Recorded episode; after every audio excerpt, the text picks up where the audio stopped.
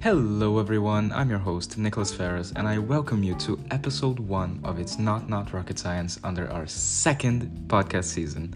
It has most certainly been a while since our last episode. After episode three of season one, I had decided to take a break from the podcast so that I could ease my mind a little bit after, you know, months of school. I am glad that I took that break, but I still want to invest in the podcast, and that's exactly what I'm going to do. I'm excited to continue the summer while investing in this podcast because not only I find it nice and fun to share my thoughts with all of you, but I love that you take interest in the things that I can share. I hope all of you enjoyed today's episode, and with that, let's get to it.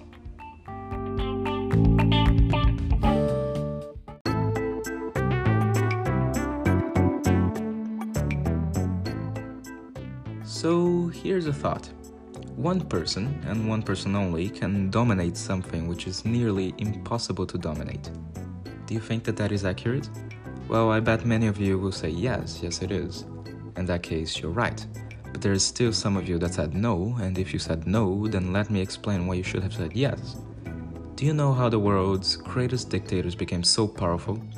Leopold II, Hitler, Ivan the Terrible.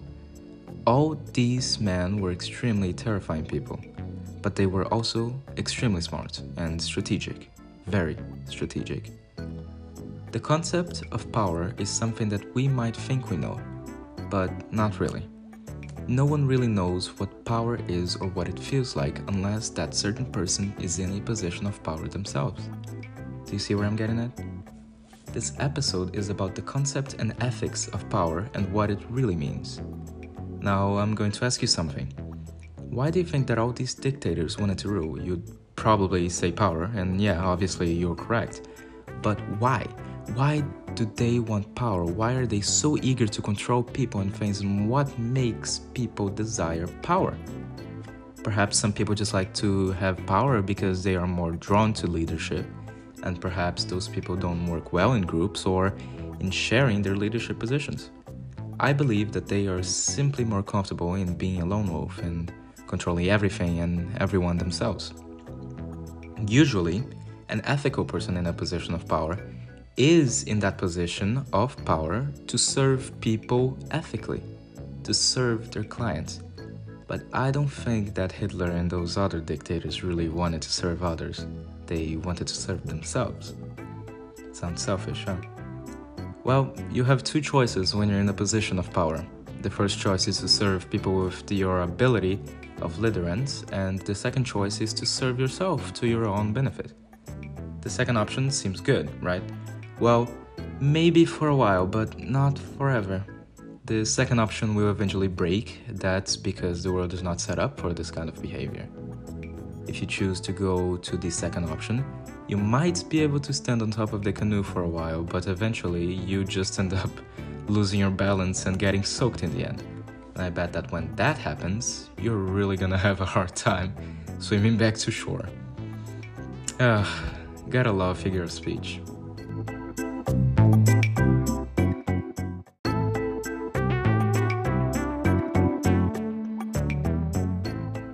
Now to the ethics, my favorite part.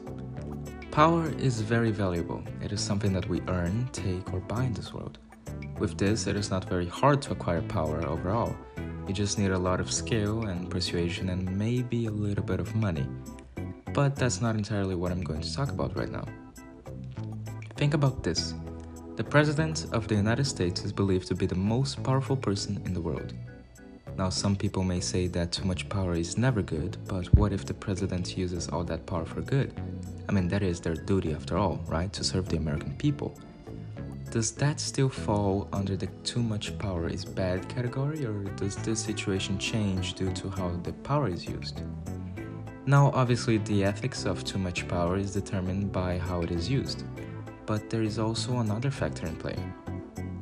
Should only one person have all that power, and should only one person be able to make a decision that may or may not fall under the category of life or death?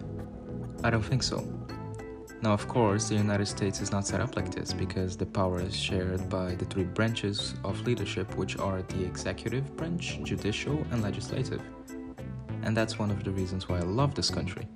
But if you take a look at countries run by dictators, you may not see that balance between power. All the power will be on one person's hand.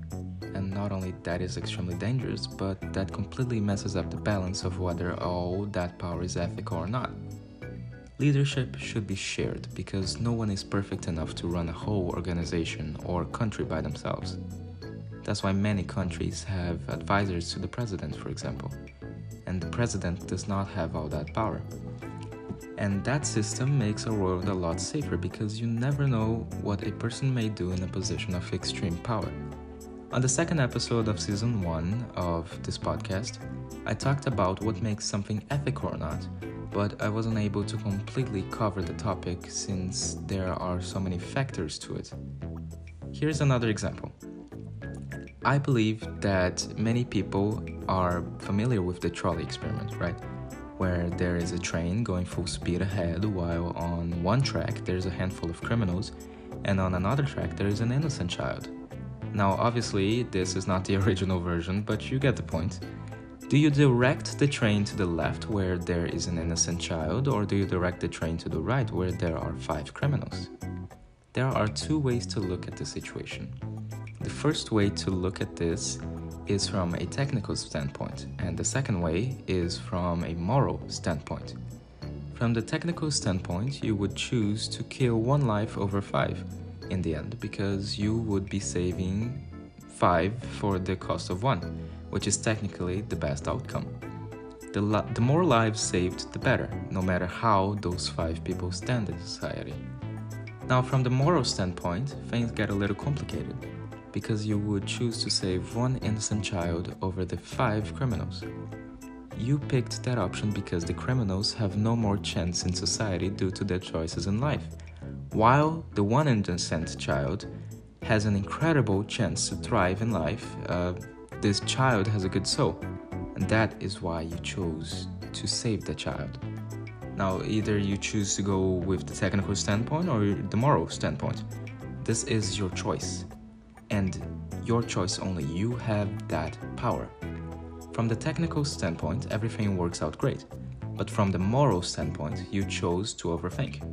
You ask yourself, what if that child ends up becoming a horrible person, while if I had saved those criminals, they would have chosen to turn their lives around and thrive once again in society despite their choices in the past? Plot twist. Yeah, a big one every choice becomes a difficult choice from the moral standpoint. And there's no way to change that.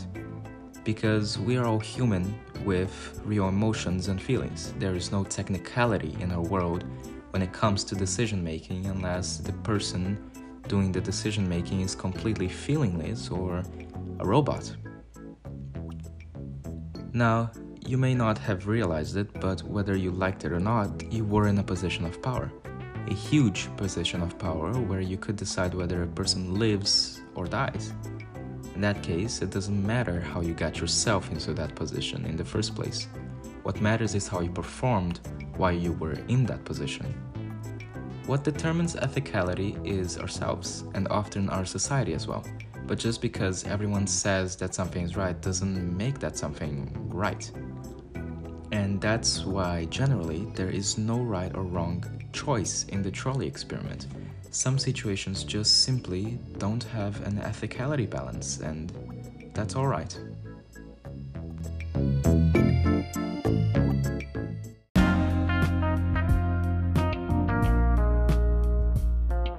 Hello, it's me again.